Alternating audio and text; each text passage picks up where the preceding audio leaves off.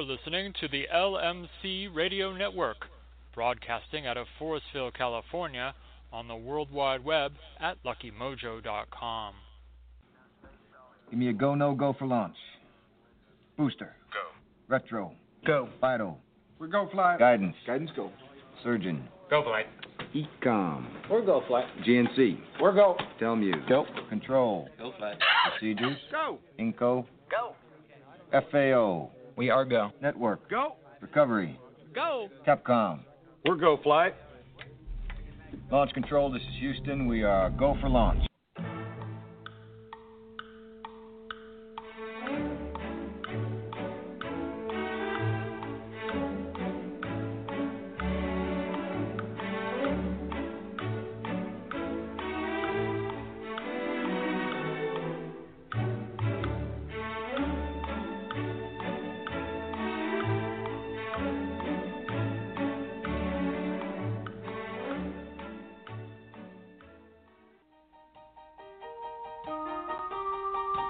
The views and opinions expressed by Professor Porterfield do not necessarily reflect the views of the sponsors or their affiliates.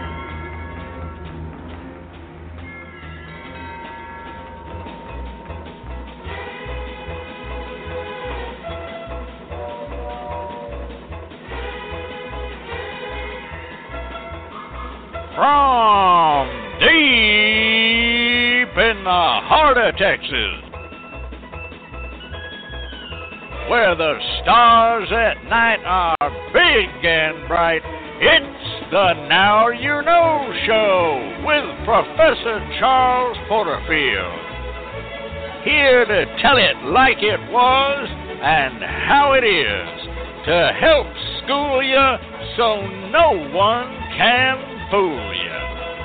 Brought to you by the good folks at the Lucky Mojo Curio Company in beautiful Forestville, California, and online at luckymojo.com. So now, without further ado, here's Professor Porterfield.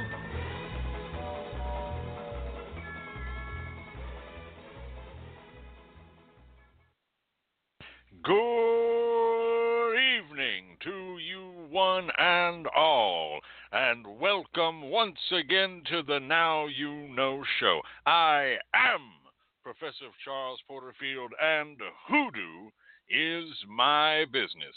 Well, welcome back, my friends. Welcome back, one and all. It is so good to have you here, and what? Oh my, what a week we have had. It's been crazy. So let me start out by thanking each and every one of you who has sent in such kind and lovely thoughts, kind wishes, letters, messages, telegrams, flowers. Thank you so much, everyone who has shown such kindness and love um, during a rather unexpected situation we had, which was that this last week, uh, on Saturday, uh, starting on Friday evening and moving into Saturday, our uh, own Gabrielle Swain, who you probably see here in the chat room quite often and is a, a regular guest of the show, otherwise known as my mom, uh, had um, a medical incident and she is fine now. But we've been in and out of hospitals and in and out of doctors' offices and up and down and emergency rooms and this, that, and other. And I am happy to say that I just rushed in tonight from the road, um, from uh, being with her, and she is incredibly well, absolutely stunning health, healthier than I am, uh, according to her doctors as of today. And she sends her love uh, to each and every one of you, lots of hugs, and uh, all of that. She's not with us tonight in the chat room because she's off having a nice, quiet dinner. Uh, but thank you so much for all of those of you who contacted me. I know many of you have seen the notice that has gone up that I have temporarily closed my practice until the new year. Babies, don't you sweat it and don't you fret it. You know I'm going to be back. I will be back at the new year. I'm just taking a little time off to take care of my family and all things are already going oh so well. I will be back, and but I will be here pretty much each and every Thursday night to help school you so no one can fool you. Do not worry, the show must go on. Meanwhile, in the rest of the world, uh, well. Um, our new uh, president elect, as he was, uh, basically uh, has proven himself to be, um, oh, I'm not sure, um, a, a, little, a little uh, left of, uh, oh, you know, Bozo the Clown or uh, Howdy Doody or Clarabelle or all the rest. And mean, our new Cheeto Imperator has picked a comic cavalcade of figures to possibly uh, to possibly chair uh, his cabinet. And the, the I, I can't even read you the list, man, because as far as I'm concerned, it seems like something that's going on in a dream. I keep pinching myself, going, "Oh man, come on, you, I'm asleep, I'm asleep, I'm asleep." Uh, but no, I'm not. I'm awake, and so are you and it's going on. So, uh, merrily we roll along. We'll do our best. Also, we have had news this week um, that uh, Herr Trump continues to say that he will indeed start a national registry uh, for Muslims in this country. Now, that may go by the wayside, as a lot of the other things he has said are going by the wayside, but Right now, he's saying he's going to do it. Today, uh, or yesterday, I should say, a Trump spokesperson, one of the ca- comic cavalcade, uh, they all climb out of this clown car, um, went on the air to talk about that a little bit on Fox News to talk about that and support it. And he used for his reasoning, and apparently we can only assume the Trump presidency's reasoning behind this that there was a legal precedent for this. And the legal precedent for this was, in fact, the internment Japanese American citizens during World War II. Now, there's a little problem with that. And the first problem with that is that, uh, well, our courts have already ruled that that was an illegal and incorrect action and that we uh, totally uh, violated the rights of those citizens, and reparations were paid. So I'm not sure that the gentleman in question understands what the word precedent means, um, and clearly that. However, I bring this up to tell you that I I am now uh, basically starting a, a brand new campaign. And you know, I love my little campaigns. And come on, kids, you know, listen, you know, uh, hey, if your dad has a barn and your mom has some sheets we can use as a curtains, we can put on a show. Uh, come and join the fun, boys and girls. Uh, my new campaign is this Should our new fearless leader be so bold as to attempt this, and should uh, the rest of the branches of our government, uh, particularly the judicial and legislative, be so cowardly as to allow him to do this? And should the courts of the lands and the state governors of all the states be so, oh, limp in their response, so fish bellied, as to allow this to continue? And it should happen. It is my intention to be first in line on the day that they require registration. Now, as you know, I am not a Muslim. I am not a follower of Islam. I am a Jew.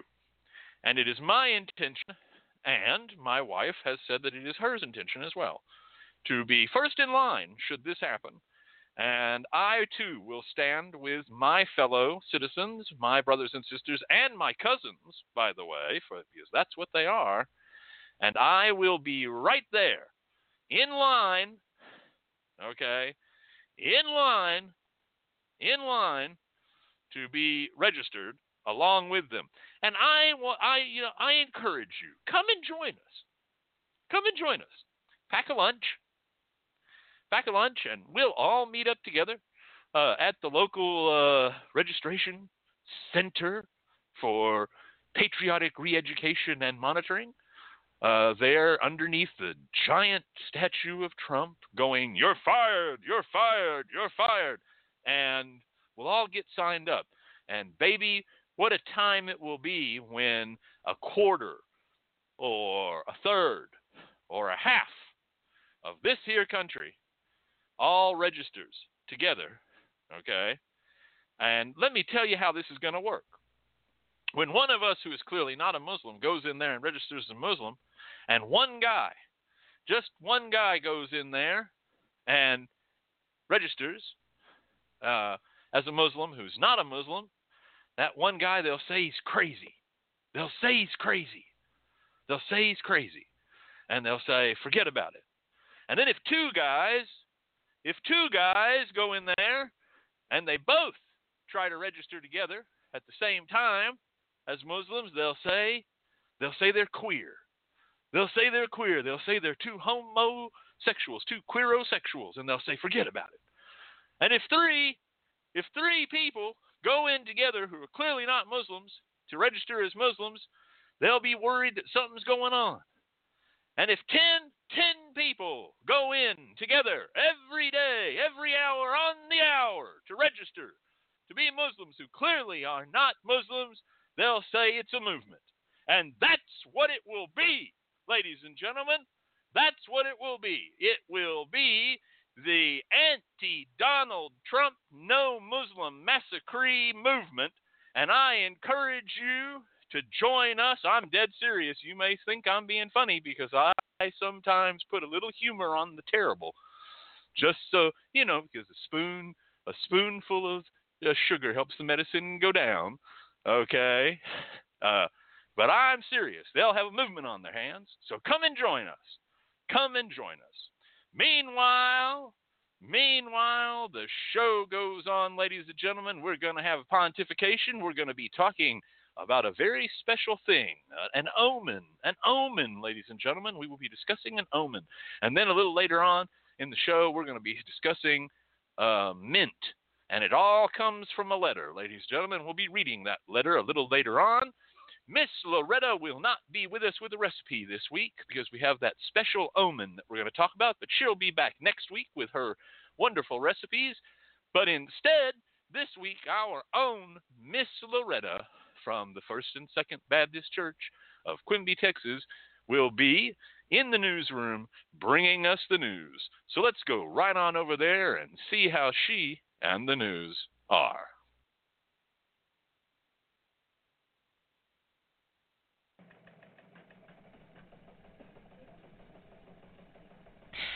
Good evening, you all. Today is Thursday, November 17th, the 322nd day of 2016. There are 34 days until winter begins and 44 days left in the year.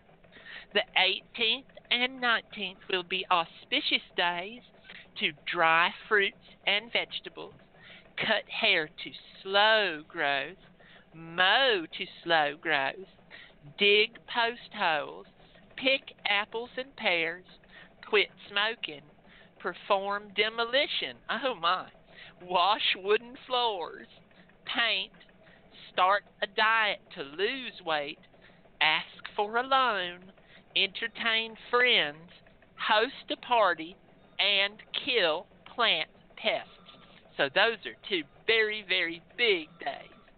The 18th to the 22nd will be a good time to grub out weeds, briars, and other plant pests.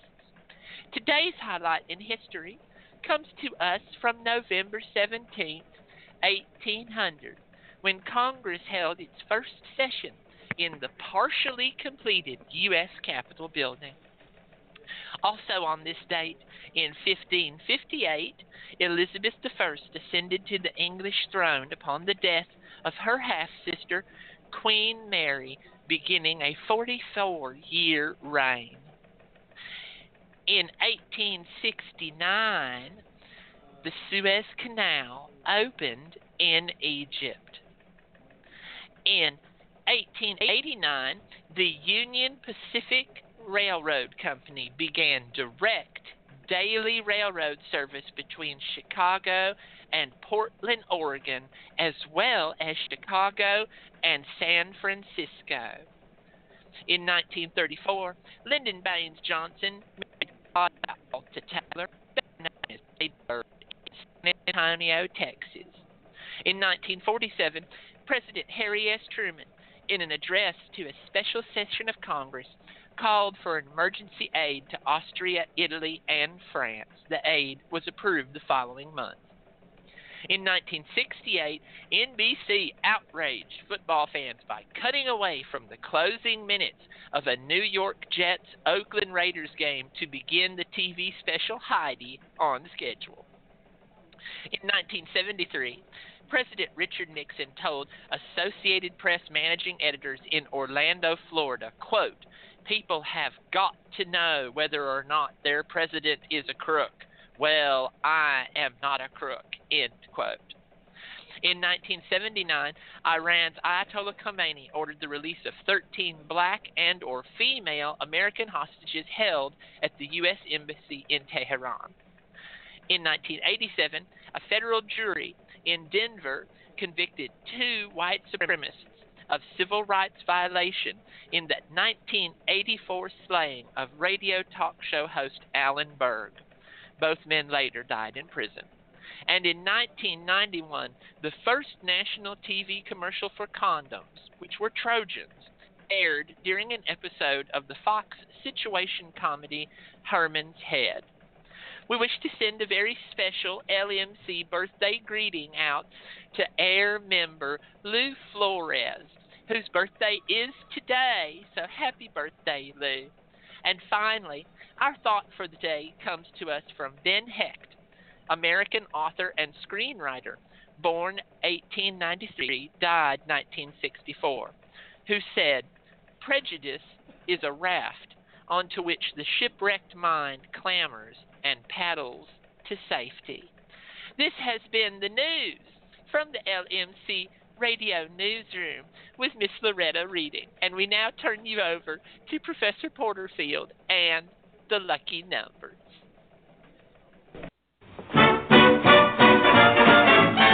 Lucky number, oh, dreaming of lucky numbers, hoping that those lucky numbers yeah. will show for me. Numbers only show for you and me. Superstition, or even makes me suspicious. Table with thirteen dishes, it will make me make you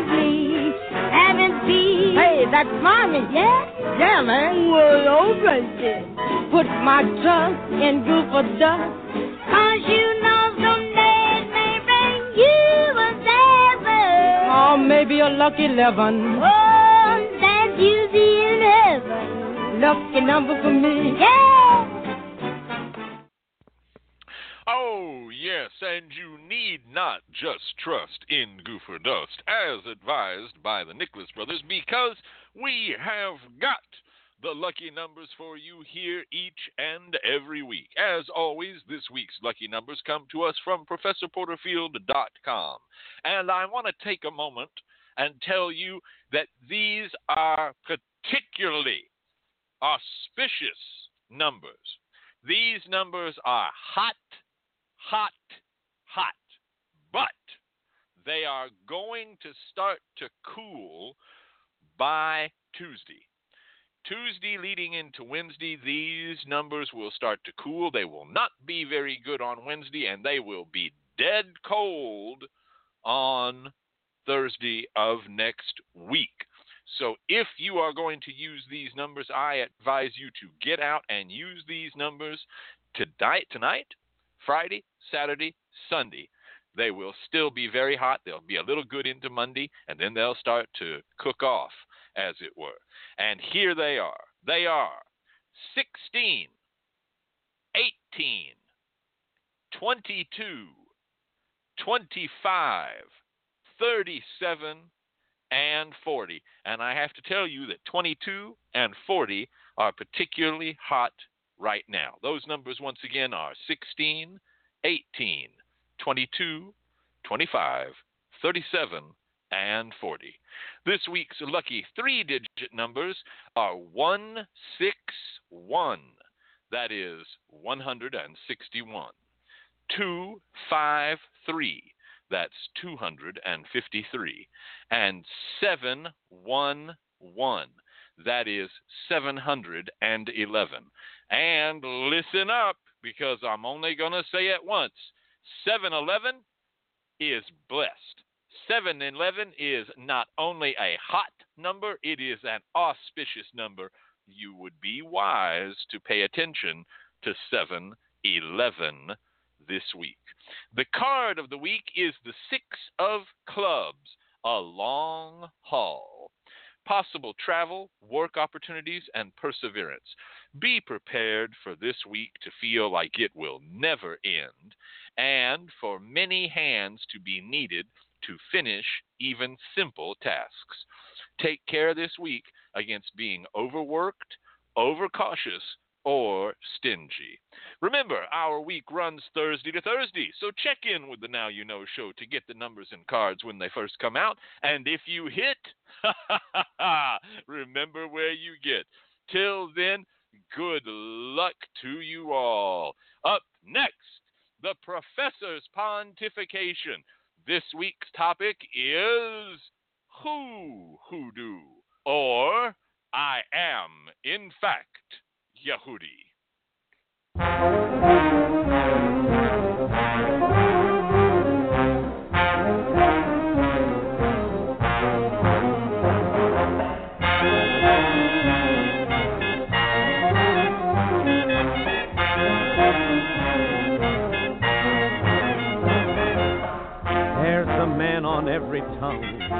Grandpa, Grandma, and the young. What's the fuss is all about? They're just trying to find out. Who's Yehudi? Who's Yehudi? Someone please lend me a hand. Solve this mystery if you can. If he's mice or if he's man. Who's Yehudi? Who's Yehudi? Who's Yehudi? One dark night, about half past three, I saw an owl up in a tree. He looked down and he yelled at me, Who's Yehudi? G-Man Hoover's getting moody, got his men on double duty, trying to find out who's your Yehudi. Who's your Yehudi? Who's your Yehudi? The little man who wasn't there said he heard him on the air. No one seems to know from where, but who's Jody.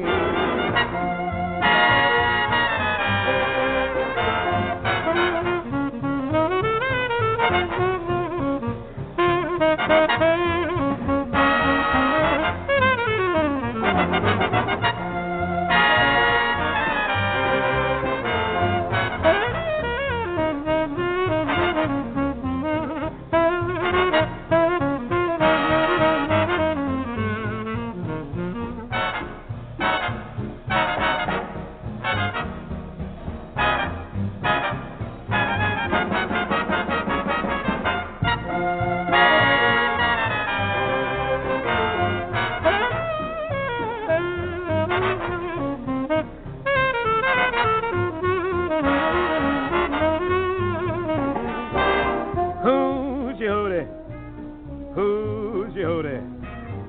Someone please lend us a hand.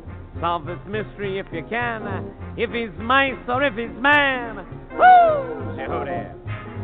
Who's Yehudi? Who's Yehudi? One dark night about half past three, saw an owl up in a tree, and he looked down and yelled at me. Who's Yehudi? G-Man Hoover's getting moody. Got his men on double duty, trying to find out who's. Who's Yehudi? Who's Yehudi? Who's Yehudi? The little man who was there said he heard him on the air. No one seems to know from where. Who's Yehudi?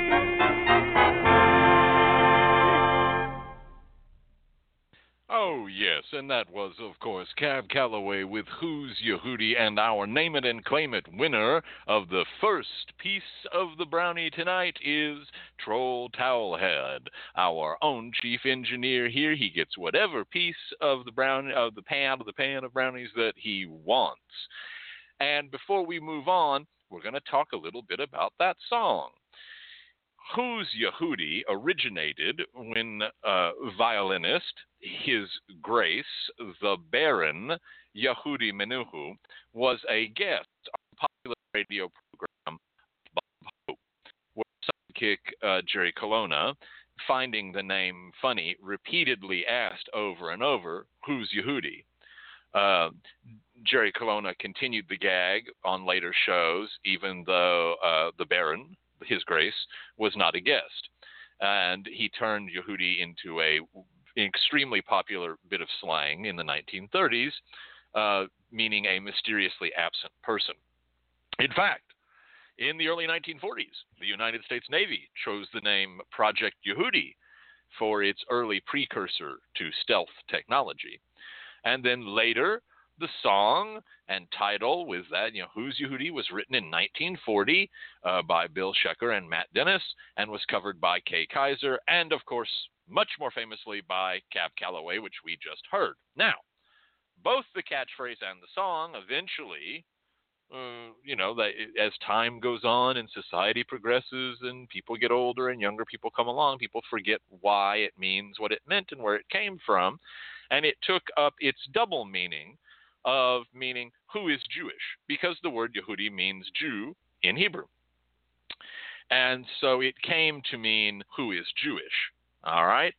So why did we play it? Why did we play it? Well, I'll tell you why. Because we've got this letter right here. Can you hear it, folks? Oh, yes, this is fine bonded paper. No substitutes here at the LMC radio uh, network. We refuse to print anything on less than 50% cotton bond. Uh, right now, Catherine Yronwode is giggling, and the rest of you are going, huh? This letter comes to us from Karen. And Karen is writing us, quote, from the Middle West. All right. So Karen in the Middle West says, Professor Porterfield, uh, wanted to write in and thank you for the show. It is absolutely wonderful. I love listening to it. I uh, listen to it on my way to work uh, each and every week. And what a hoot you are, and also teaching us at the same time. I have one re- question for you for your pontification and one request. My question for the pontification is as follows I recently was told that hoodoo was a closed system and that those who were not African Americans could not practice, learn, teach, or participate in hoodoo. However, I know that you yourself, sir, are Jewish and are white. And so I was wondering what you had to say about this. Is it true? What's your take? What do you believe? Or if you have no personal belief, what are the facts that you can share with us? Secondly, I have a request. I was wondering if you could tell us more about mint during the In the Kitchen segment, as it is one of my favorite plants and grows in abundance around my house. Your friend, Karen. Thank you so much for your letter, Karen. And Karen, this show is for you. Who, who, who, who, who, who's Yehudi? Who's Yehudi? Because we're going to discuss your question in the pontification, and later in the kitchen, we're going to go back and talk a little bit about mint. So let's go on with the pontification first and foremost. I, with tongue firmly planted in cheek, played Who's Yehudi because you're quite right. I am a white male Jew involved in hoodoo.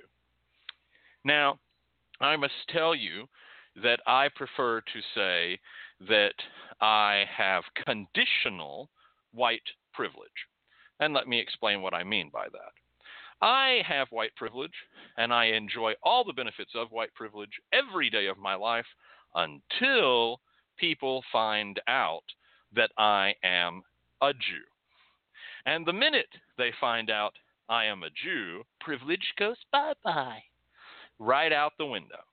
And I've talked on the show before about how here in the South, there is an old, you know, chestnut that floats around amongst people where they say, well, Jews are, quote, another kind of black. So let me give you my most recent example of this. While my mother was in the hospital in North Richland Hills, Texas, I stepped outside and was across the street from the hospital. You know, sometimes you got to go outside and get some air and get out of that place and clear your head.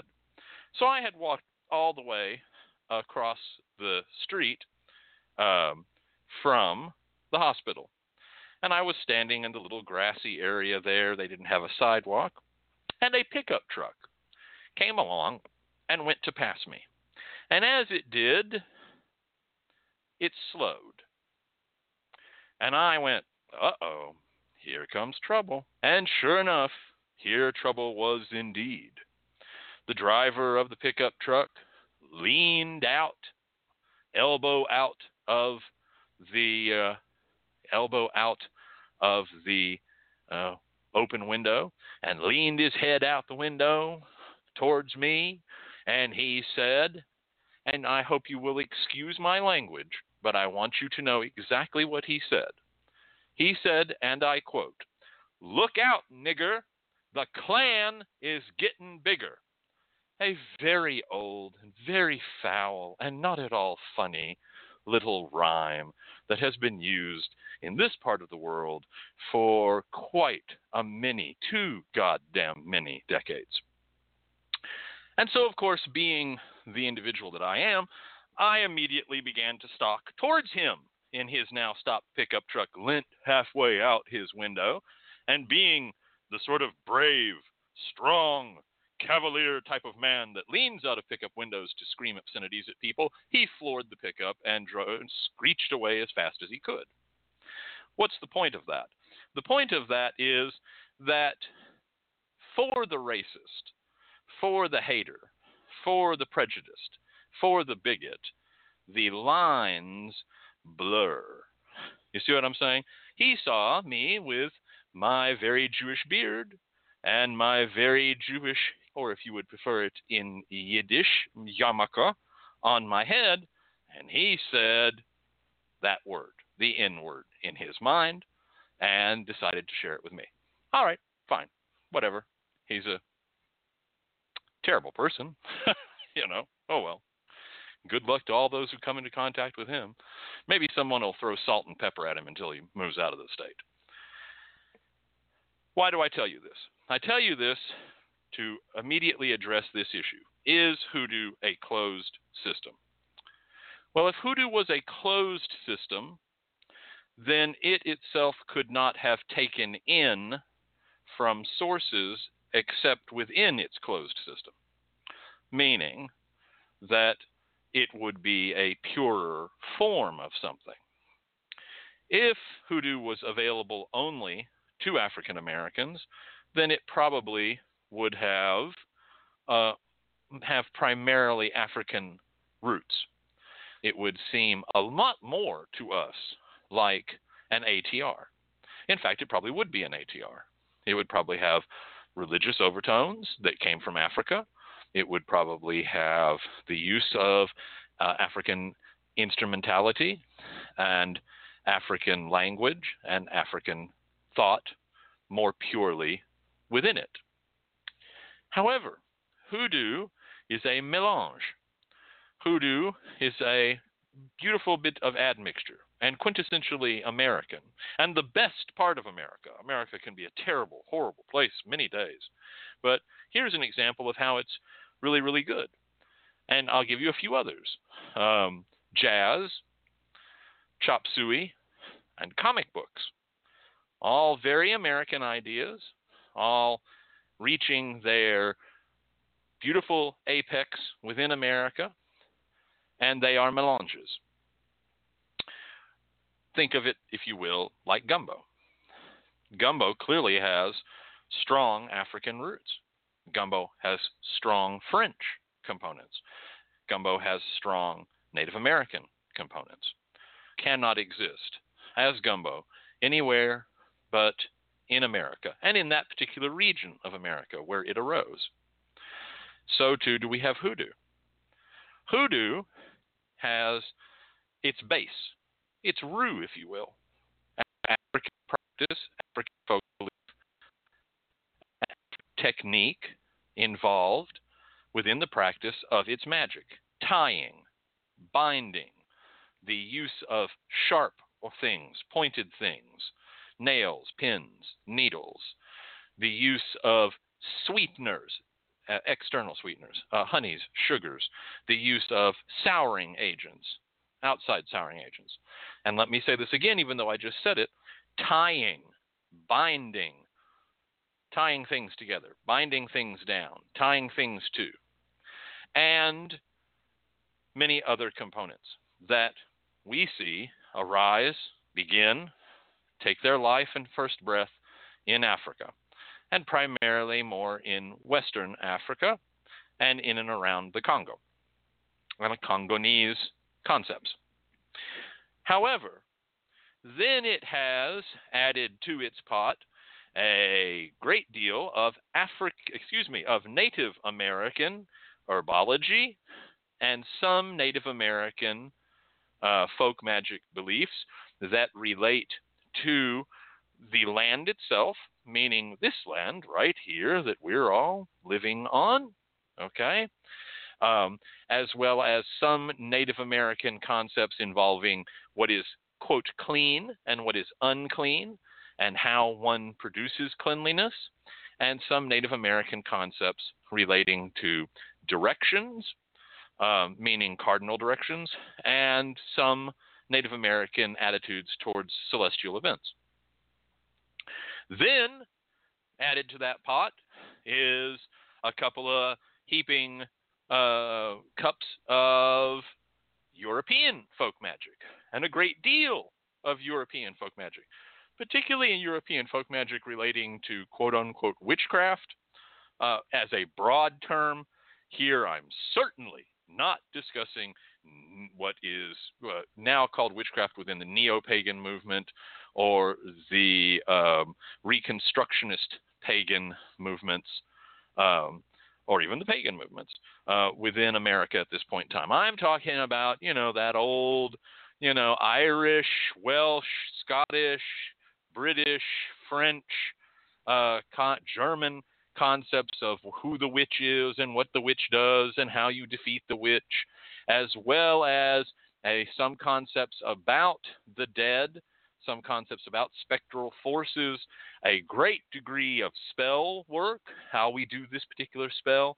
Again, some attitudes about time, about a clock, about the moon, about the, you know, this and that, and about spiritual animals, uh, uh, devil dogs? Anyone? Anyone? Anyone? Hellhounds?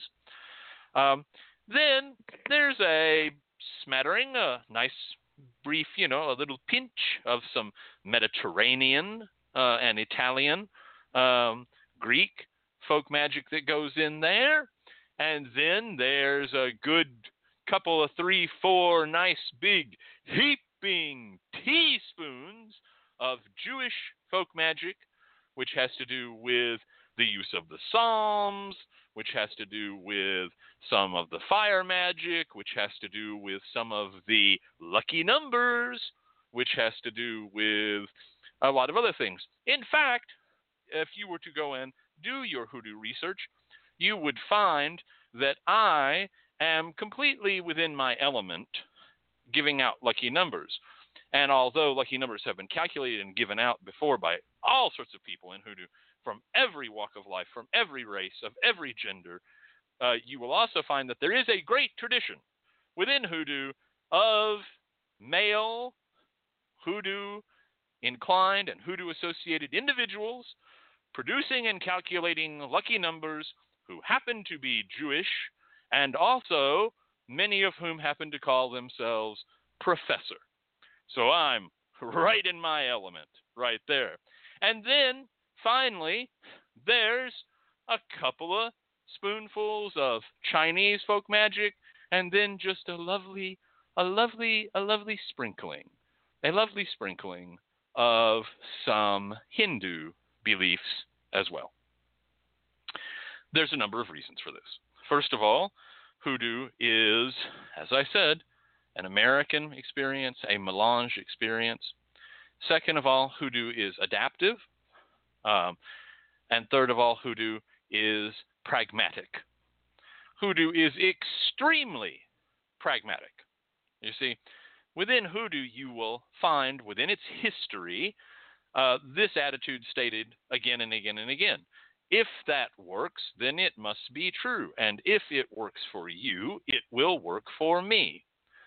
If I am an African American gentleman working, helping build a railroad to California, and on that railroad that I'm building to California, along with me, my two buddies on either side of me, as we sling those sledgehammers and gandy dance and move those rails, if one is Chinese, a celestial, a celestial from the Orient, and my other buddy is from south of the border, a Mexican Catholic, and we're talking because we're working and we're singing and we work all day and we rest all night in the construction camp for the train company and we share our stories, we share our lives, we talk about our wives, our girlfriends, what we're going to do with the money we make off of working on this railroad, etc. Along the line, our magic and our spirituality comes up. And I find out from my Chinese buddy that this particular talisman or this particular thing is a really good thing. And I find out that four is a terrible number. Oh, four is just deathly unlucky.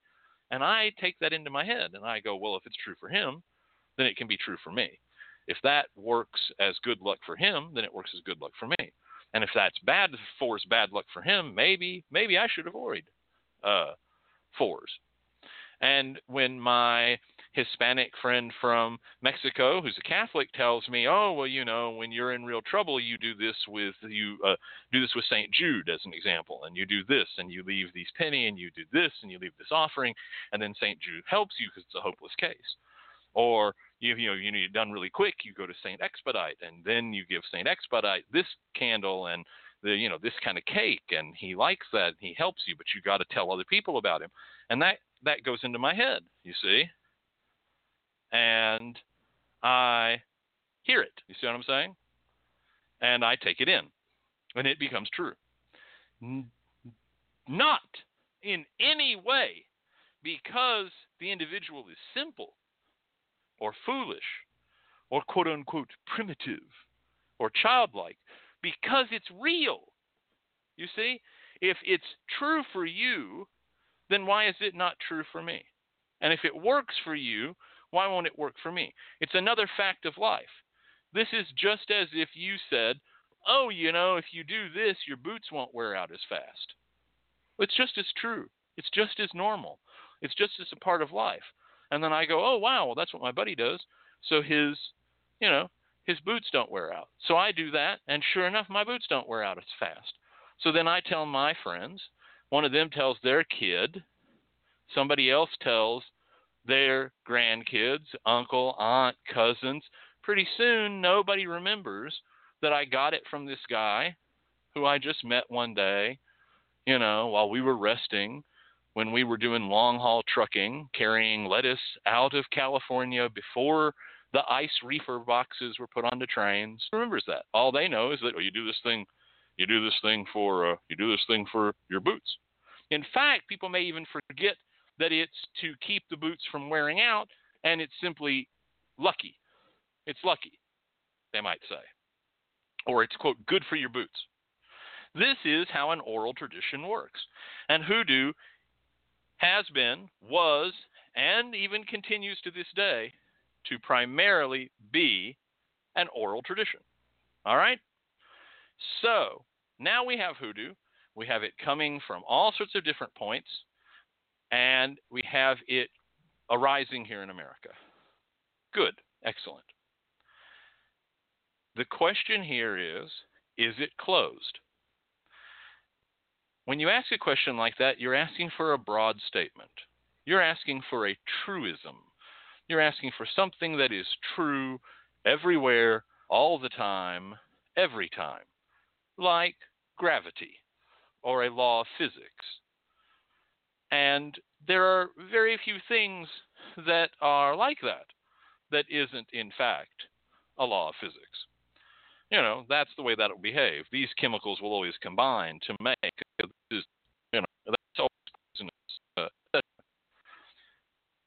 one cannot say that hoodoo is closed or open because then one would be speaking on behalf of an entire tradition that covers this country from sea to shining sea that has no orthodox leadership. It doesn't even have any reform leadership, to tell you the truth. It doesn't have any unorthodox leadership. There is no hoodoo pope. There aren't even, you know, decent hoodoo rabbis. There's no there's no hoodoo uh, a college. There's no hoodoo, you know, uh, university that is the only university. And if you hadn't gone to Hoodoo U, then you just don't know hoodoo. You know, there's no Harvard law for hoodoo. Harvard hoodoo. Harvard. Harvard hoodoo. There's none. And there is a vast difference in the regionalism of hoodoo. Now, the roots remain the same. No pun intended. The roots remain the same. Tying, binding, sharp things, sweet things, sour things, this, that, and the other all right, remain the same. From Florida to Tennessee, from Tennessee to California, from Texas to Baltimore. But in each of those areas, there are regional differences they are not necessarily contradictory differences. It's not necessarily that in Florida the full moon's good and you it draws and you want to do positive work during the full moon, and in Arkansas the full moon's evil. No, no, no, no, no, no. It's there are subtle, subtle. Let me give you a example. In Tennessee, particularly in Tennessee River Basin, you find in hoodoo a lot of use with rattlesnakes there's a lot of rattlesnake in the hoodoo of Tennessee, particularly in that central area of Tennessee. All right. Rattlesnake powder, rattlesnake fang, the skin, what a rattlesnake means, the its omenistic, you know, meaning, uh, what you do with a rattlesnake, etc., etc. How you send a rattlesnake against someone else, how you tame a rattlesnake, rattlesnake, rattlesnake, rattlesnake, rattlesnake, rattlesnake. Why? Well, obviously there are rattlesnakes there, but I got news for you, buddy. There are rattlesnakes in Texas, and it's not as much used in hoodoo. The reason is because the Native American tribes in that area of Tennessee venerated the rattlesnake. There was a veneration of the rattlesnake, and the rattlesnake was a very, very important part of their religious belief and their magical practices. So, of course, it got passed along to their now new African neighbors who are being kidnapped from Africa, brought in chains, and, you know, thrown into the United States of America. So there you go, rattlesnakes. But there are no rattlesnakes. And there are no sounding snakes in Africa. The only equivalent in herpetology of the rattlesnake in Africa is the viper, particularly the pit viper. And they're extremely different sorts of snakes. They look different, they have different behaviors. So here we see it, right here.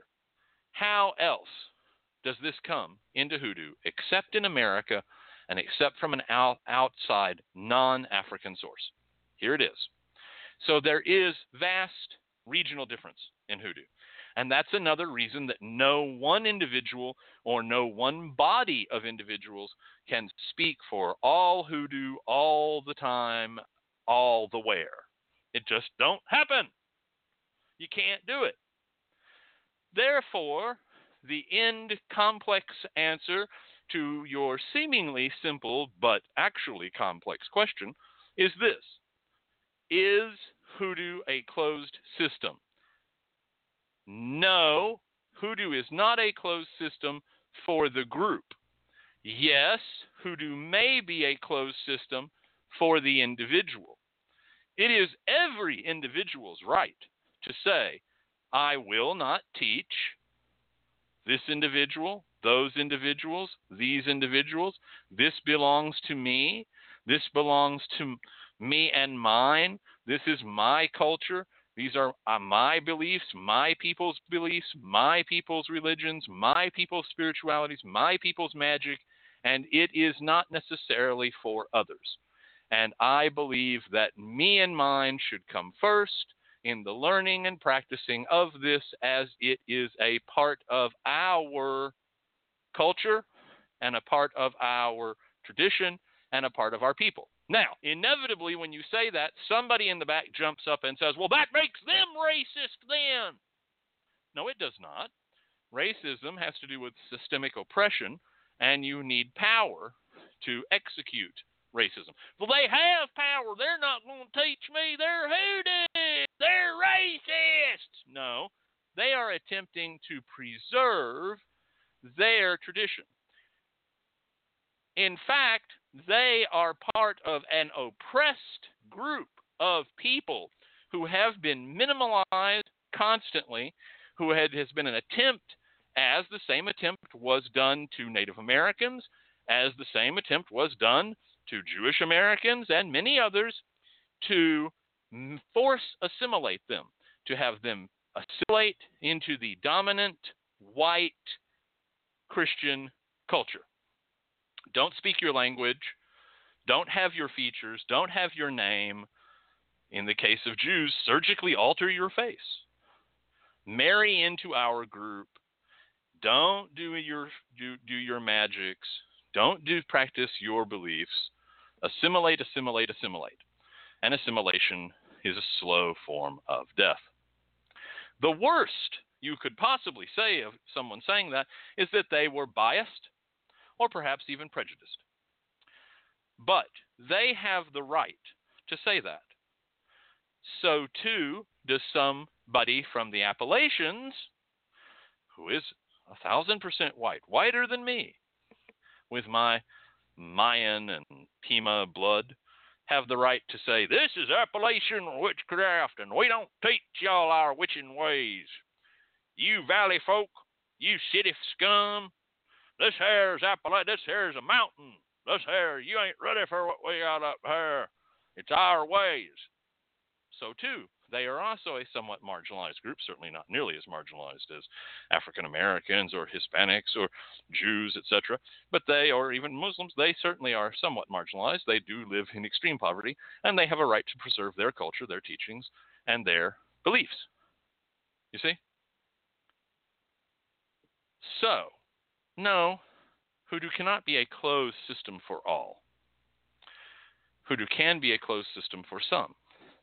And it is, in my opinion, at least proper to respect that individual, to not push them, to say, certainly that's your choice, and you may enjoy your choice and do with it as you please. That's your right, particularly here in America.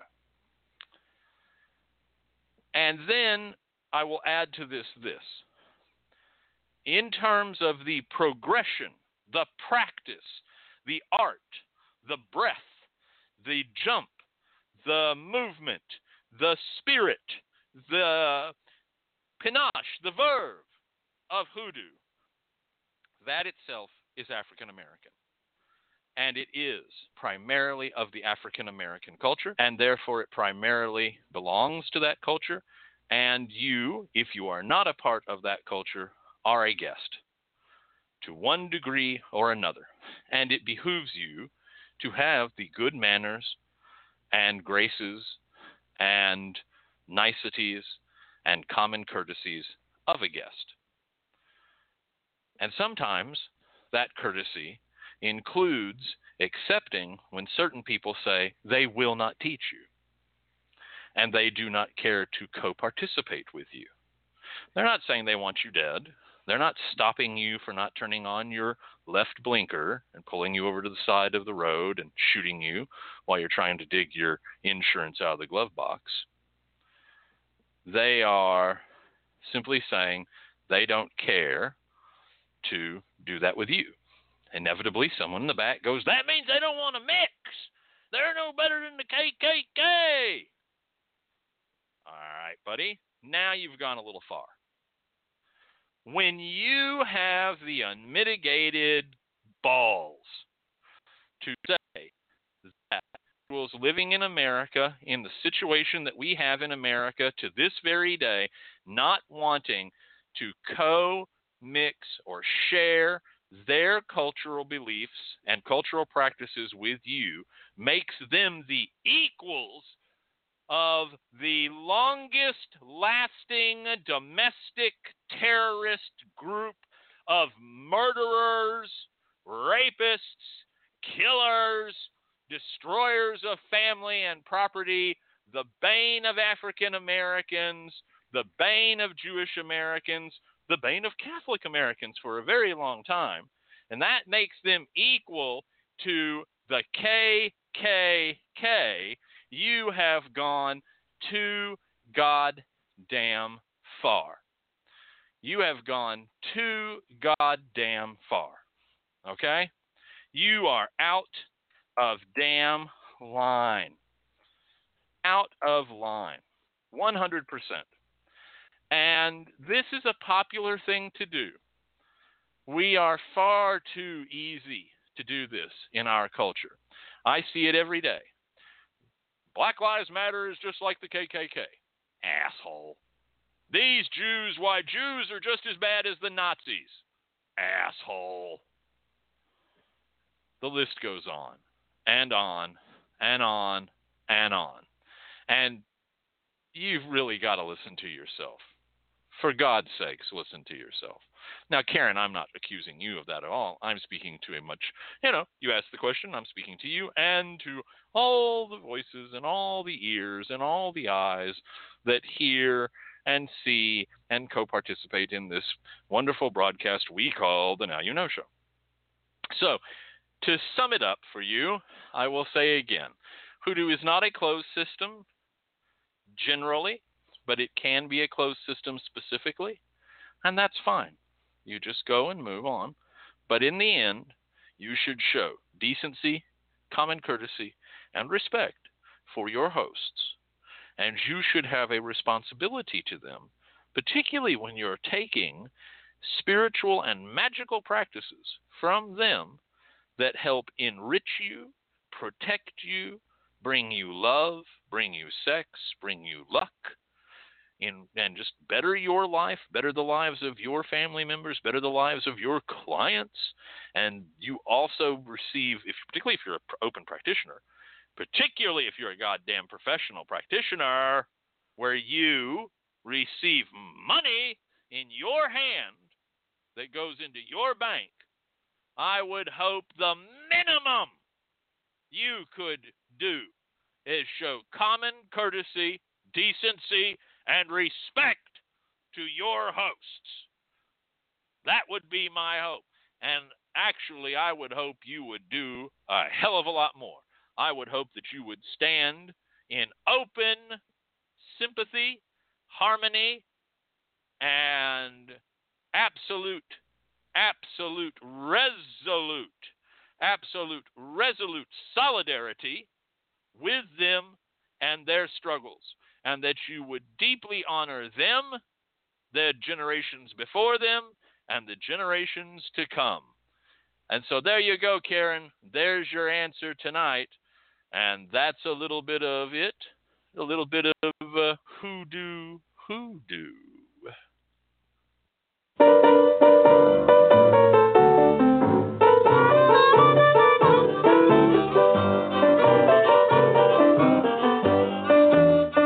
Now I wonder what's the matter with time. Or seem like everything's changed. Or seem like this woman that I've been loving, I've, I've found some other man. I hold up my hand.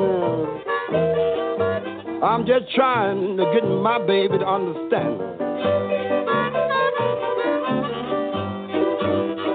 See, my baby don't love me no more. Or because somebody of hoodoo, the hoodoo man.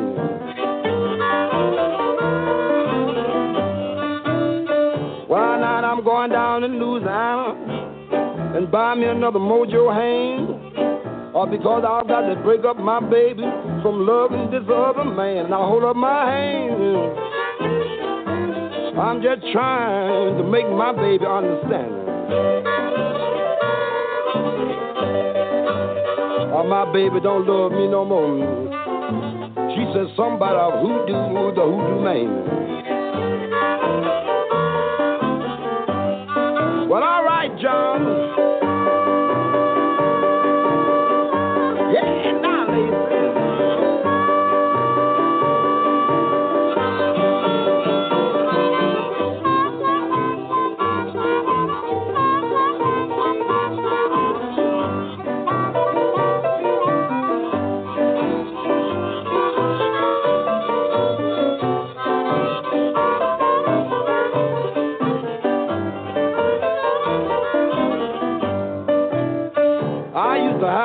with women, make plenty money and everything. But my woman don't love me no more. She said somebody of hoodoo, the hoodoo man. I just hold up my hand. I'm just trying to get my baby to understand. Oh, my baby don't love me no more. Or she said somebody of hoodoo, the hoodoo man.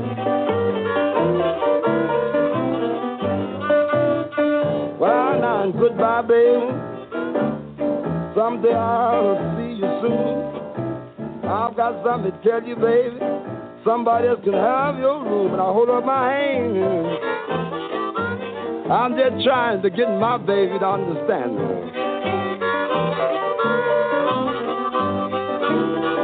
Yeah, my baby don't love me no more. She says somebody of hoodoo, the hoodoo man.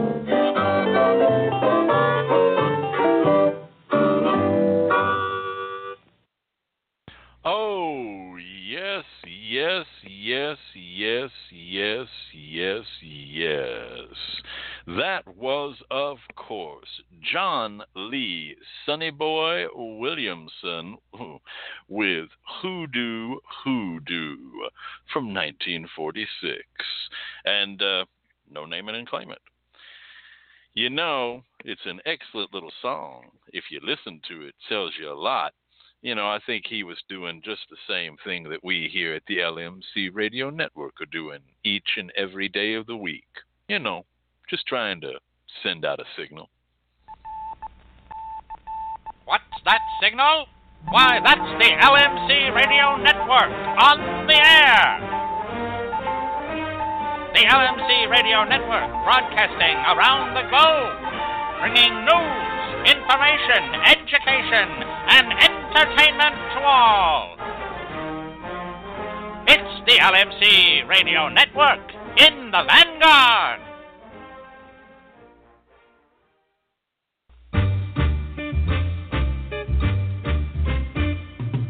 The LMC Radio Network is a media alliance whose excellent shows include The Lucky Mojo Hoodoo Hour with Catherine Yronwode and Conjurman Ali, Sundays 3 to 4.30, Candelo's Corner with Candelo Cambisa and Michael Carell, Mondays 5 to 7, The Crystal Silence League Hour with John St. Germain, Tuesdays 5 to 6, In the Streets with Beverly Smith, Tuesdays 6 to 7, Fit and Foxy with Madame Nadia and Jaya Danya, Wednesdays 6 to 7, the Now You Know Show with Professor Charles Porterfield, Thursdays 6 to 7.30. The Witch, the Priestess, and the Cauldron with Elvira Love and Phoenix LeFae, Fridays 6 to 7. And Liquid Libations with Andrea Weston, Saturdays 5 to 7. All times Pacific at 3 hours for Eastern, sponsored by the Lucky Mojo Curio Company in Forestville, California, and online at luckymojo.com. Thank you, Troll Towelhead, Chief Engineer of the LMC Radio Network, for that update of our shows each and every week. And I have been, it's been pointed out that I made an error. You're absolutely correct. I did not see it. Uh, sometimes, you know, it's easy to lose these little lines on the on the screen. We did have a partial name it and claim it. Miss Catherine Yronwode did correctly name the singer, Sonny Boy Williamson, number one, the real one, not Alec, Alex Rice, Sonny Boy Williamson, number two, and she gets one half of a brownie. So, congratulations and apologies for the mistake.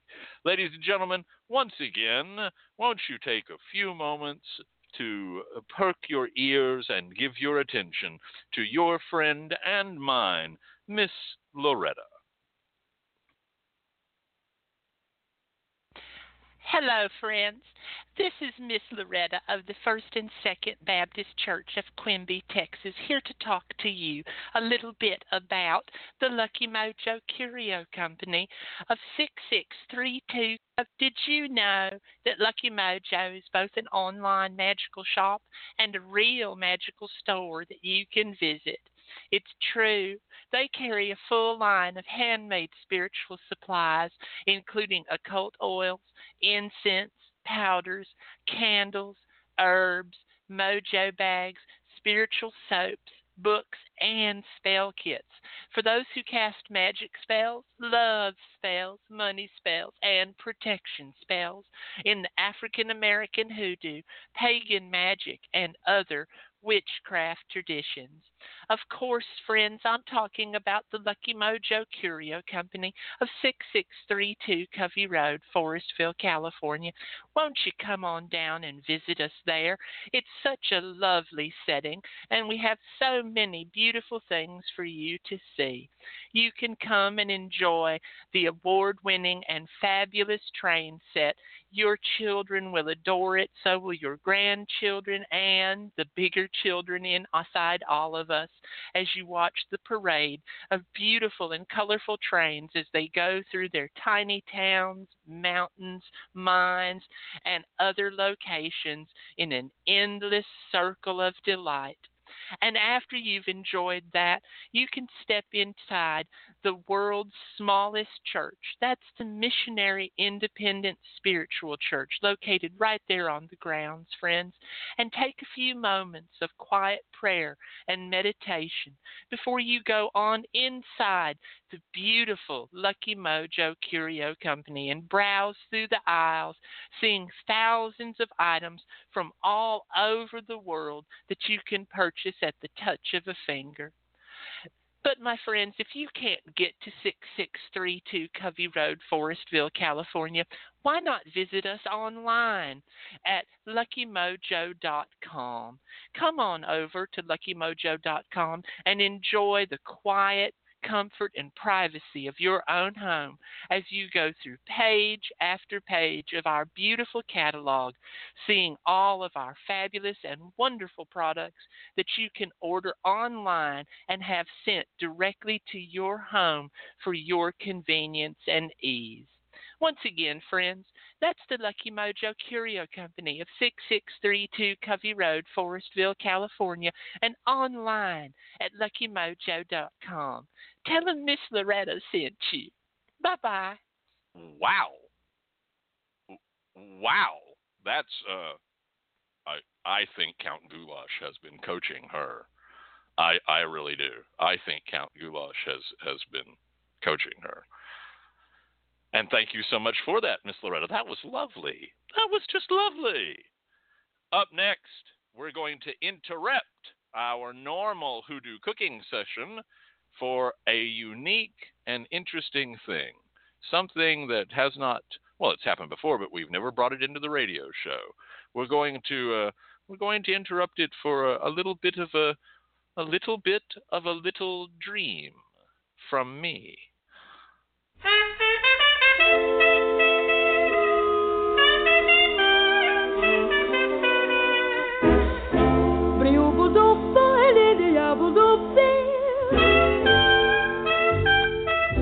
Stars shining bright above you.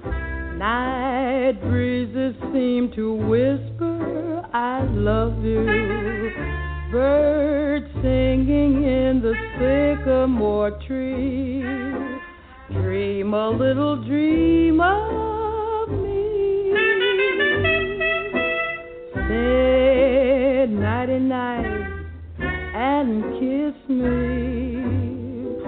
Just hold me tight and tell me you miss me. While I'm alone and blue as can be, dream a little dream of me.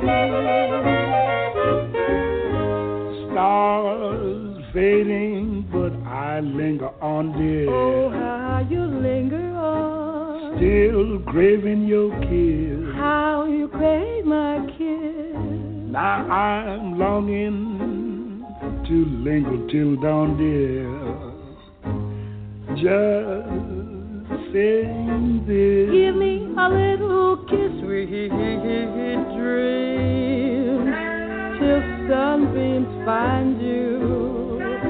Sweet dreams that leave all worries behind you. In your dreams, whatever they be, dream a little dream of me. Buzz, buzz, buzz, buzz, buzz, buzz, buzz, buzz. Fading, but I linger on, dear. Still craving your kiss. Yeah, I'm longing to linger till dawn, dear. Just saying this. The sweet dreams, dreaming. Till sunbeams find you, keep dreaming. Gotta keep dreaming. Oh, Leave the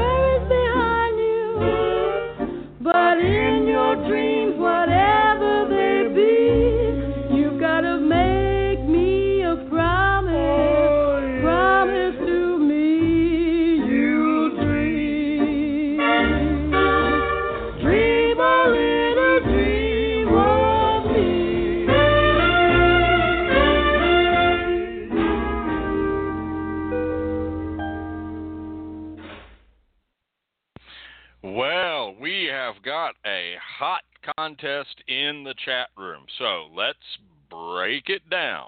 First of all, uh, two thirds of a brownie to Troll Towelhead. That was indeed Dream a Little Dream of Me, and indeed Louis Armstrong, the great Satchmo. Now, the next debate has been who was it? That third of a brownie. Was it Ella Fitzgerald? Was it Lena Horne?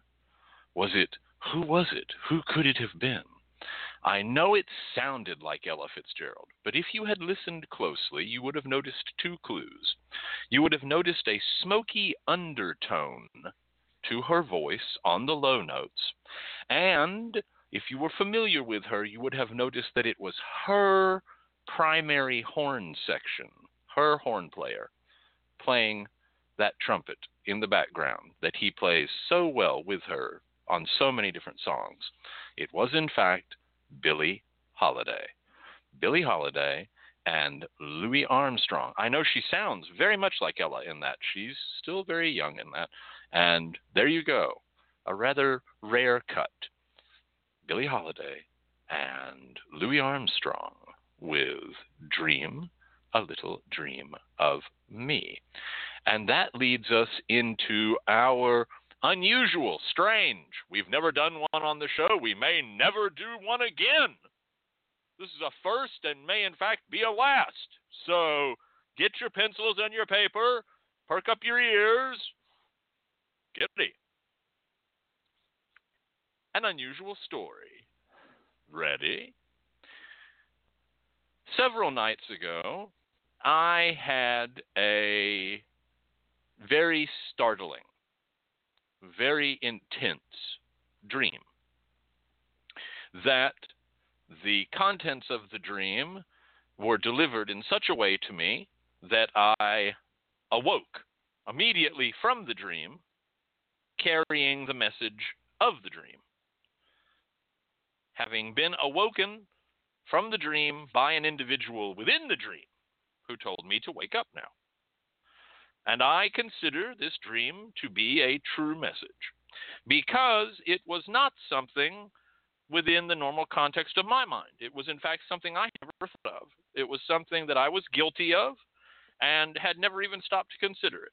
And in the dream, I was told that I had been told what I was told so that I could pass it along to younger folks. So I'm not one to lick a gift horse in the mouth. Um, I'm also not one to drag a giant wooden horse inside my city either. But I felt the need this week, particularly with all the events that are going on in our world right now, to share this dream with you. In this dream, I was dressed uh, in a very nice gown. I had had my overcoat, I had my walking stick with me, and I was standing next to Beverly Smith, our wonderful host of In the Streets here on the LMC Radio Network. She's going to have a particularly hot show coming up this coming Tuesday. Don't don't miss it. You will want to hear it.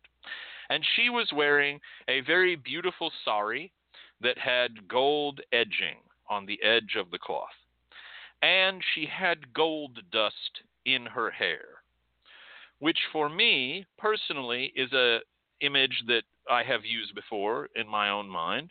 A woman who has gold dust in her hair is a woman of power, a woman of of merit and worth. And it comes to me as part of my life from uh, Bertolt Brecht's uh, three penny opera, Pirate Jenny, in which there is a line in which uh, pirate Jenny. Jenny says how she comes out looking beautiful with gold in her hair. And so, to me, this has always represented someone who has a station of knowledge, of worth, a woman of power. And the two of us, an African American woman and a Jewish man, were talking to a group of slightly three or four five slightly younger people, people in their 20s or 30s. And these people in their 20s or 30s were relating to us a, a, a, a troubling incident, a troubling incident that had come on them, that had happened on them. And in this incident, an individual had confronted an African American woman and said certain very nasty racist things to her, and a Jewish man and said certain nasty anti Semitic things to the man. And Beverly said to these young people, quote, Well, you have to understand. He did that to her. He said those things that you're trying to figure out. Why would he say those things? Why would he say those things? He said those things to her because she's black. And I said, and you have to understand, he said those things, and you're like, well, what did that mean when he said that? It sounded nasty, but what did it mean? Why did he say that to that man because he was Jewish. And I had a strange impression that somehow we were actually talking about ourselves. And at that moment, a very elderly man with a cane, wearing a slouch gray felt hat that no longer had its shape, and a very nice brown suit jacket, and blue jeans, uh, and big uh, perhaps a size too big, very wide and flappy at the opening, uh, uh, taupe canvas boots kind of came up to us And he said, Excuse me, I don't mean to interrupt you young people, meaning Beverly and I. We were the young people. And he said, But I have to tell you that what you just said is wrong. That's wrong, what you just said. And Beverly and I immediately stiffened, getting ready for this. Who is this guy? Is he going to turn out to be some racist son of a bitch? Are we going to be lectured? What is this? And he held up a finger and he said, That man did not say that to her because she was black and he was Jewish. Well, now I'm feeling like I'm getting ready to fight. Like, wait a minute, what's this? But I held my tongue. And he said, He said that to them because he is a racist and an anti Semite. And I was floored. I was absolutely shocked. He said, You must not say what you said. You must not say that these things happen to people because they are black, because they are Jewish, because they are gay, because they are Muslim, because they are Hispanic, Latino, or Chicano. And I was somewhat impressed that he mentioned Chicanos because most of the people I know do not. And I've had many good, close friends who are Chicano. He said, You must not say this because when you say this, you have placed the error on that person. He said, The onus of the act is on the person who did the act. They do it because they're racists, because homophobic, because they're anti Semites, because they're Islamophobic, because they hate. And then he said, and I was still stunned at this, trying to take this in. He said, You wouldn't say, Oh, she got because she was wearing that red dress, would you? You wouldn't say, oh, she got raped because she went to that party, would you? And we were like, of course not, of course not. He said, of course you wouldn't, because you understand that the rapist is the one who commits rape. So you must understand that it is the racist who commits racism. It is the anti Semite. It is the homophobic who commits homophobia. It is the Islamophobic who commits Islamophobia. It is the hater who commits hatred. He said, in many circumstances in life, these things are like a bell curve. At one end it's terrible, in the middle it's not so bad, and at the other end it's terrible. Or at one end it's not so bad, in the middle it's terrible, and at the other end it's not so bad. He said, except in this. In this it's a straight line. And he held his finger up high amongst our group. He said, in this it's a straight line. And every end of that line in the middle of that line is terrible. He said, At this end of the line, and he held up his left hand, we have our friends who are gay, lesbian, bi, and trans. And when we say this happened to them because they're gay, lesbian, bi, and transsexual, we're saying you need to go into the closet. You need to hide. You need to stop showing your affection, your love, and who you are and pretend to be someone else. You must be closeted. Closeted is death. And he said, then next to them we have our friends who are Jewish. And when we say to them this, what we're saying, oh, that happened to you because you're a Jew. What we're saying to them is, you haven't assimilated well enough. You need to change your name, surgically alter your face, straighten your hair chemically, perhaps even lighten your skin chemically, marry out of the Jewish people. Stop going to your synagogue. Stop using your language. Stop using your calendar because you haven't assimilated enough. You must assimilate. And assimilation is death. And then he lifted up his right hand and he said, And at the furthest other end, we're saying to our black friends, Your existence is wretched. You are a creature of wretchedness. This happened to you because you're black and to be black is to be wretched. Your nose is wrong, your mouth is wrong, your hair is wrong, your skin. The vessel you travel through this life is wrong, and you can never assimilate, and you can never hide, so you best hurry up and die. And that is death. And he said, So we must stop saying this. And we must go back to saying that person did it because they are the racist, the anti Semite, the homophobic, the Islamophobic, the hater, the bigot, the prejudiced, the fool, the ignorant, and not place the onus on ourselves, but hand it back so that we stop doing the work of our enemy for them. And I was just shaking in the dream hearing this. And then he looked at me and he said, You can wake up now. And I sat up awake in my bed. so I wrote it down. Actually, tried to call Beverly Smith at 2 a.m. in the morning. She wasn't up. Told her the next day.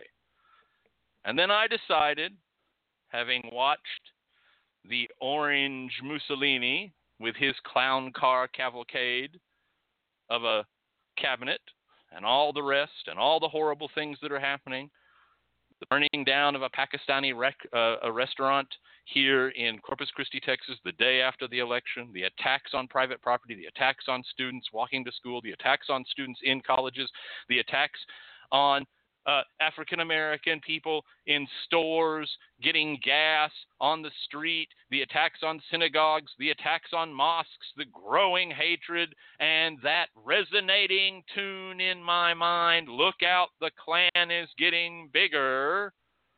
I said, I'm going to share this dream on the Now You Know show, even if everyone thinks, oh dear, he slipped over the strange. So take of it what you will. I offer it to you freely. Take of it what you will. Take it with you.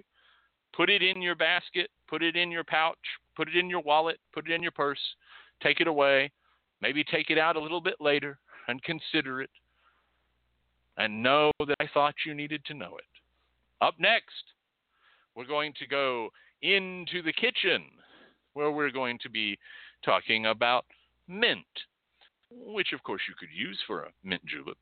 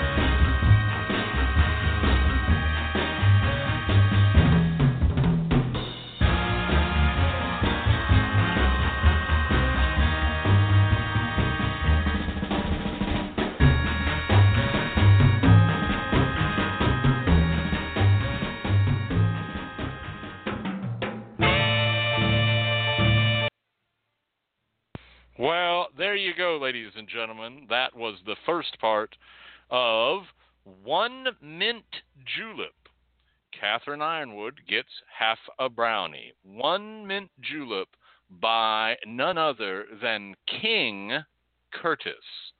King Curtis with One Mint Julep. The part one. Part one. And um, we are now going to go to our uh, in the kitchen section, and we've had a request from uh, Tadal who wants to know if later on we might have a uh, uh in the kitchen section on how to start uh, the how do you start your hoodoo kitchen as it were. Uh, basically, you know, the staples necessary. And we may indeed do that Tadal. But tonight, Karen has asked us to talk again about mint.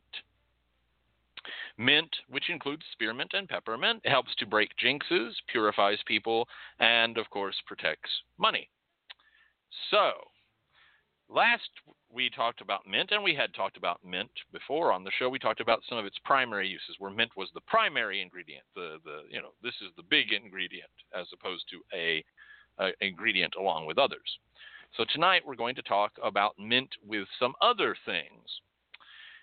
We're going to talk about, first of all, mint mixed with uh, nettle. Nettle is a very strong jinx breaker, and as we have just said, mint helps break jinxes. So if you were to mix mint with nettle and at least one jinx breaking material, like witch's salt, graveyard dust, or uncrossing powder, you could then use it to sprinkle it around your home to cut off curses put on you by witches. So if you had a situation where someone had done witchcraft against you, you could mix mint with nettle and then witch's salt, graveyard dust, or uncrossing powder and sprinkle it, use it as a sprinkle around your home to cut off any curse that had been put on you. So that's one use of mint in as a, let us say, a secondary partner. Eh? Let's put it that way, a secondary partner. You can also use mint along with Solomon's seal for an unjinxing bath. Here we're talking about it again in its role as unjinxing. To do this, you would blend Solomon's seal with mint and balm of Gilead buds for a cleansing bath used when unexpected evil or harm has befallen a person, to put a stop to the evil and to encourage a fresh start. So, as an example, let's say you had been with someone, you had been in a relationship with them, and suddenly they went nuts and they did all this evil, terrible stuff to you, and you needed to get rid of that, stop the evil that they had done, and start a new life without them, you might do this. Or if someone had unexpectedly done something to you at a distance to put work on you that had done some terrible evil to you and you needed it gone and needed to start anew and fresh, then you could blend Solomon's seal with mint and balm of Gilead buds for a cleansing bath to get rid of that evil or harm that's been put on and to stop the evil and get a good, clean, fresh start. So here's mint again, again, sort of as a, um, a sort of a, a secondary, secondary sort of thing. We've also heard though that mint's good for money. Well, what if you wanted uh, to uh, make a good money protection combination? What if you wanted to put some things together that were good for money? Well, you could fold a dollar bill, take a dollar bill, and fold that dollar bill around thyme leaves, then fold it again to make a packet, tie it up, and add, oh, I'm sorry, around thyme, and then add to it mint. And then tie it up with its mint, the mint and the thyme, and bury it in the middle of a crossroads at the full moon. Or you could mix thyme, mint, and bayberry together, thyme, mint, and bayberry together to make a very good money protection combination that you could use as a sprinkle. You could use it in a bath. You could use it on a candle. You could use it in a mojo. That would be thyme, mint, and bayberry. So there's another example here. It's protecting money. Money. And then, uh, oh, and also I will say, uh, if perhaps your money matter was involving the sporting life or betting, uh, which of course would fall into the sporting life anyway, uh, you might want to use a $2 bill. And then also you could use mint in combination with vetiver. Um, this is used, we've heard that it's good for protecting people, easing things, purity, good, good, positive things coming to you. It can be used as a part of a virgin's bath. If a young woman is about to have sex for the first time, she can bathe in mint tea. She bathes in mint tea, rubs her body with vetiver oil, and drinks a cup of sage tea warmed with a dash of whiskey. Let me go over that with you again. She bathes in mint tea, then she rubs her body with vetiver oil, and then she drinks a cup of sage tea warmed with just a dash of whiskey, and this will see to it that her first sexual experience is a good sexual experience, a positive sexual experience, a satisfying sexual experience, physically, sexually, emotionally. So, you wanted to know a little more about mint. And so there is indeed a little more about mint. Our information for the comes to us every week from the very fine book Hoodoo, Herb, and Root Magic, a Materia Magica of African American Conjure by Miss Catherine Yronwode, and we thank her for its use in the show each and every week. Once again, folks, throughout this period of time for the next, oh, many, many, many weeks, we're doing pontifications from letters just like yours. That's right, just like yours. You tonight heard that Karen from the Midwest sent us a letter and why she had a letter and request and why the whole show got dedicated to her practically except for the dream that came to me that I wanted to share to you. If you have a topic, if you have a subject, not an instructional subject, this isn't a, well, how do I thread a needle? No, no, no, no, no. But a what is the place of needles and sharp things? What is this about? Whatever. How does this fit in? What does it that you would love to hear discussed in the pontification on the Now You Know show, and we'll read your name out as well. Or if you don't want to, we won't read your name out. It's by your request. Just write it up and send it to Prof Porterfield. That's P R O F P O R T E R F I E L D at gmail.com. Prof Porterfield at gmail.com. And you too can have a topic read during the pontification, the professor's pontification. Come one, come all. If you want to be anonymous, we'll keep you anonymous. If you want to be public, we'll keep you public. I want to take a few moments to remind you of something that we started last week here on this show. Last week on this show, and you know, each and every week on this show, we give during the news auspicious days to do certain things, and then we talk about a two to five day period coming up and what's going to be good gardening in that two to five day period. As we heard from Miss Loretta this week, it's time to grub out weeds and briars and thorns and other plant pests at, uh, tomorrow and the day after tomorrow. Uh, in fact, all the way to the 22nd, I believe. And last week on the show, we talked about some of the things that are going on politically and how many of us are feeling lost and combated and isolated and surrounded. And I started a thing. I said, let us go out and start victory gardens. Start a victory garden. Start a victory garden to grow some of those supplies you need for your hoodoo that you're going to do things to try to help us in these dire times. It doesn't have to be a big lot in your backyard, it could be a few uh, clay pots on your front or back porch. It could be a window box. It doesn't have to be anything huge. It could be in an old Coke box, you know, that you have next to your stoop. Uh, see if you can grow some food for you and your family if you do have slightly more land, if you have a backyard or a little lot that you have access to. Grow some food for your family. Get with your neighbors. See if your neighbors and you can start a community garden to create food for you and your neighbors and your community. If you end up with too much because many new gardeners do not know how well something grows, and as an example, they plant zucchini, which can be very hardy, and they end up with 400 pounds of zucchini. Take that extra and donate it to food banks. Give it to the poor, give it to the hungry. Let us step on the foot of the people who plan to separate and oppress us,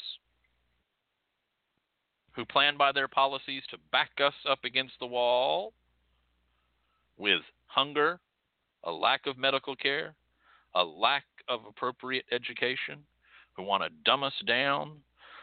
Let us start taking steps to move together, little small steps. You know, there's always some wag in the back of the room who says, "Well, you protest, you bunch of whine, whine protesters, you ought to kill them all." Blah blah blah. Well, I don't think anyone can get too hot under the collar about a little victory garden. Eh? What about a victory garden? Our coming victory, because we shall have a victory, my friends. I assure you. It may be a long, hard struggle up that hill, but we're going to get there, baby. We're going to get back up into the sunlight and we're going to go there together. So why not start a victory garden, an anti Trump massacre victory garden? With your community, with your friends, with your family, feed yourself, feed your friends, feed your neighbors, feed the poor. And even if you just grow a few spices to put into your salad or into your spaghetti sauce or into your soup, you know it's going to taste so much better. And I tell you this sometimes when we are so at ends, when we don't know which way is up, putting your hands into the earth, digging down in there, getting that dirt on your fingers, calms you down, reminds you that this old earth endures. So I encourage you start a victory garden, as well as remember if the Muslim registry comes along, me and mine are going to be out front with our sandwiches and uh, folding chairs. Come and join us, and we'll start that little movement as well. If we stand up together, if we say no together, if we say we will not allow as a group, not as individuals, because the individual can always be crushed, but as a group, you might be surprised what we can get done in this here country of ours. So, I say to you tonight, and I want to remind you that some of you are feeling very scared, some of you are feeling very down, some of you are feeling very frightened. I have to tell you, I'm right there with you, pal. I'm right there with you. But, uh, I'm just not ready to give up yet. Oh, no, no. This is not the end. Ah, this is not the end. Uh, it is not even the beginning of the end. Uh, but it is perhaps the end of the beginning.